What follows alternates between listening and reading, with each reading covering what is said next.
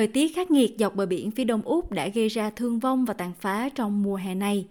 Đã có trường hợp tử vong ở Queensland sau những cơn giông bão dữ dội ở phía đông nam tiểu bang này. Một đứa trẻ đã thiệt mạng ở Victoria sau khi bị cành cây lớn rơi từ trên cây xuống ở phía bắc tiểu bang, trong khi New South Wales cũng hứng chịu giông bão dữ dội trong dịp Giáng sinh và Boxing Day. Giám đốc nghiên cứu tại Hội đồng Khí hậu, tiến sĩ Simon Bradshaw cho biết, chúng ta có thể dự đoán những kiểu thời tiết bất ổn này sẽ tiếp tục diễn ra. Mọi thứ chúng ta thấy ngày nay đang diễn ra trong một cuộc cạnh tranh về biến đổi khí hậu trên một hành tinh nóng hơn, nhiều năng lượng hơn và nguy hiểm hơn do đốt than, dầu và khí đốt. Và khi nhìn lại những sự kiện này trong quá khứ, chúng ta có thể thấy rằng chúng ta đang sống trong thời kỳ hậu quả của khí hậu và nó thực sự cho chúng ta biết rằng chúng ta phải hành động nhanh hơn rất nhiều nếu muốn bảo vệ cộng đồng người Úc và hạn chế những tác hại trong tương lai. Tiến sĩ Bradshaw giải thích thêm lý do vì sao chúng ta lại chứng kiến những điều kiện thời tiết ngày càng khó lường như vậy. Chúng ta có thể coi điều này giống như việc đặt một viên thuốc liều cao lên thời tiết của chúng ta bằng cách đốt nhiên liệu hóa thạch, than, dầu và khí đốt. Chúng ta đã làm dày lên tấm chặn khí, nhà kính chung quanh hành tinh của chúng ta để giữ nhiệt từ mặt trời. Chúng ta đây hiện đang giữ nhiều nhiệt hơn. Điều đó có nghĩa là nhiều năng lượng hơn cho những cơn bão mạnh. Có nghĩa là chúng ta có thể có những đợt khô hạn kéo dài, xen kẽ với những trận mưa lớn. Và thật đáng buồn, nhiều người Úc đang dần quen với nguy cơ này và muốn chúng tôi làm nhiều hơn nữa để giải quyết tận gốc rễ của thách thức này. Nhưng điều quan trọng là các cộng đồng phải chuẩn bị sẵn sàng để sống chung với khí hậu thay đổi như hiện nay. Như giám đốc điều hành của Blancy, tiến sĩ John Renouf giải thích, Tiến sĩ Renouf có trụ sở tại Lismore, một cộng đồng ở các con sông phía bắc New South Wales vẫn đang quay cuồng vì trận lũ lụt tàn khốc năm ngoái. Uh, Đây không chỉ là việc chuẩn bị cho những thảm họa tiếp theo, mà còn là việc thay đổi cách chúng ta sống, để chúng ta vẫn có thể sống một cuộc sống bình thường, bất chấp bối cảnh đang thay đổi. Vì vậy, đó là việc kết nối với những người khác, xây dựng cộng đồng với gia đình, người lạ hoặc bạn bè và gia đình của bạn. Đó cũng là việc học hỏi từ người khác, trao đổi hàng hóa, chia sẻ tài nguyên, kỹ năng với người khác. Có thể có một số hệ thống liên lạc tại địa phương. Vì vậy, nếu bạn có thể nâng cao nhận thức của người dân về những gì họ đang gặp rủi ro, những gì rủi ro họ đang gặp phải và cống hiến nhu cầu thiết thực của họ nhằm đáp ứng những nhu cầu đó với tư cách cá nhân, thành viên trong một hộ gia đình hoặc tốt hơn nữa là thành viên của cộng đồng thì họ sẽ được trang bị tốt hơn, nhiều hơn để đối phó với các loại thảm họa mà chúng ta đang nói tới. Ông cho biết, lũ lụt cũng như vụ cháy rừng năm 2020 đã chứng tỏ các cộng đồng phải hỗ trợ lẫn nhau theo cả cách có tổ chức và ngẫu nhiên. Tiến sĩ Renouf làm việc với các cộng đồng để chuẩn bị cho họ những rủi ro họ gặp phải và cung cấp những kỹ năng quan trọng và thiết thực để quản lý những rủi ro do thảm họa gây ra. It's not just about preparing for the next disasters. It's about changing the way we live so that we đây không chỉ là việc chuẩn bị cho những thảm họa tiếp theo mà còn là việc thay đổi cách chúng ta sống để chúng ta vẫn có thể sống một cuộc sống bình thường bất chấp bối cảnh đang thay đổi. Vì vậy, đó là việc kết nối với những người khác, xây dựng cộng đồng với gia đình, người lạ hoặc bạn bè và gia đình của bạn đó cũng là việc học hỏi từ người khác, trao đổi hàng hóa, chia sẻ tài nguyên, kỹ năng với người khác.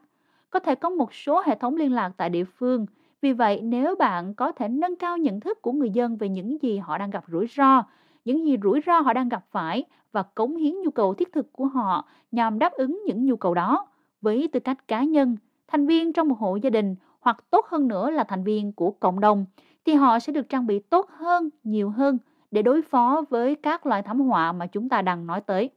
Ngoài ra còn có những tác động trực tiếp đến sức khỏe do biến đổi khí hậu và các hiện tượng thời tiết khắc nghiệt. Tiến sĩ Paul Frago làm việc với tổ chức bác sĩ môi trường Úc và giải thích các mối đe dọa phức tạp do môi trường đang thay đổi gây ra. Ông sử dụng nhiệt độ cực cao để làm ví dụ về mối đe dọa đối với sức khỏe của chúng ta. Bạn biết đấy, cơ thể chúng ta có khả năng điều chỉnh các dạng nhiệt độ khác nhau khi chúng ta trải nghiệm chúng hàng ngày. Cơ thể chúng ta khó làm điều đó hơn khi chúng ta tiếp xúc với các dạng nhiệt độ khắc nghiệt, cho dù đó là cực lạnh hoặc cực nóng. Và đặc biệt đối với người dễ bị tổn thương như phụ nữ mang thai, như trẻ em, như người già, cơ thể chúng ta không có khả năng chịu được những áp lực cực độ đó trong thời gian dài. Những sự cô đơn, trường hợp đơn lẻ chúng ta đang nói về những thứ như sốc nhiệt, đột quỵ do nhiệt có thể thực sự đe dọa tính mạng và thực sự có thể ảnh hưởng đến chức năng thận, chức năng tim của ai đó khi họ gặp khó khăn trong việc điều chỉnh nhiệt độ cơ thể. Nhưng những thảm họa khí hậu này cũng có thể tác động bất lợi đến sức khỏe tâm thần. Nếu sự tàn phá đủ lớn hoặc đủ kéo dài để dẫn đến tỷ lệ trầm cảm, lo lắng, tự tử, tất cả những thứ tương tự tăng lên, và điều đó đã được ghi chép rõ ràng. Bạn có thể nhìn vào những người đã phải chịu đựng sự tàn phá từ những vụ cháy rừng nghiêm trọng đã xảy ra vào năm 2019 đối với những người đang phải đối mặt với lũ lụt ở Kent hiện nay và Lismore năm ngoái, những người mất toàn bộ sinh kế ngay lập tức. Thật khó để phục hồi sau điều đó, đặc biệt là trong thời đại mà chúng ta đang có chi phí sinh hoạt, lạm phát và tất cả những căng thẳng khác đang đè nặng lên con người, sau đó ném vào họ những hiện tượng thời tiết cực đoan đang xảy ra sự tàn phá đó, nó càng khiến quy mô trầm trọng hơn cho rất nhiều người vốn đã bị tổn thương vấn đề sức khỏe tâm thần.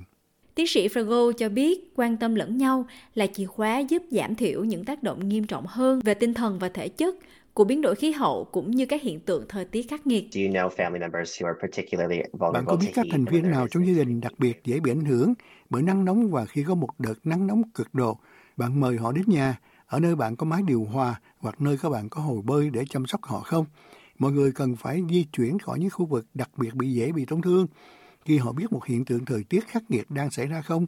Vì vậy, điều quan trọng là phải tử tế với hàng xóm của bạn, là tìm kiếm sự trợ giúp khi bạn cần và chuẩn bị cho những tình huống này. Bởi vì thực là rất nhiều người trong chúng ta sẽ phải trải qua những điều này thường xuyên hơn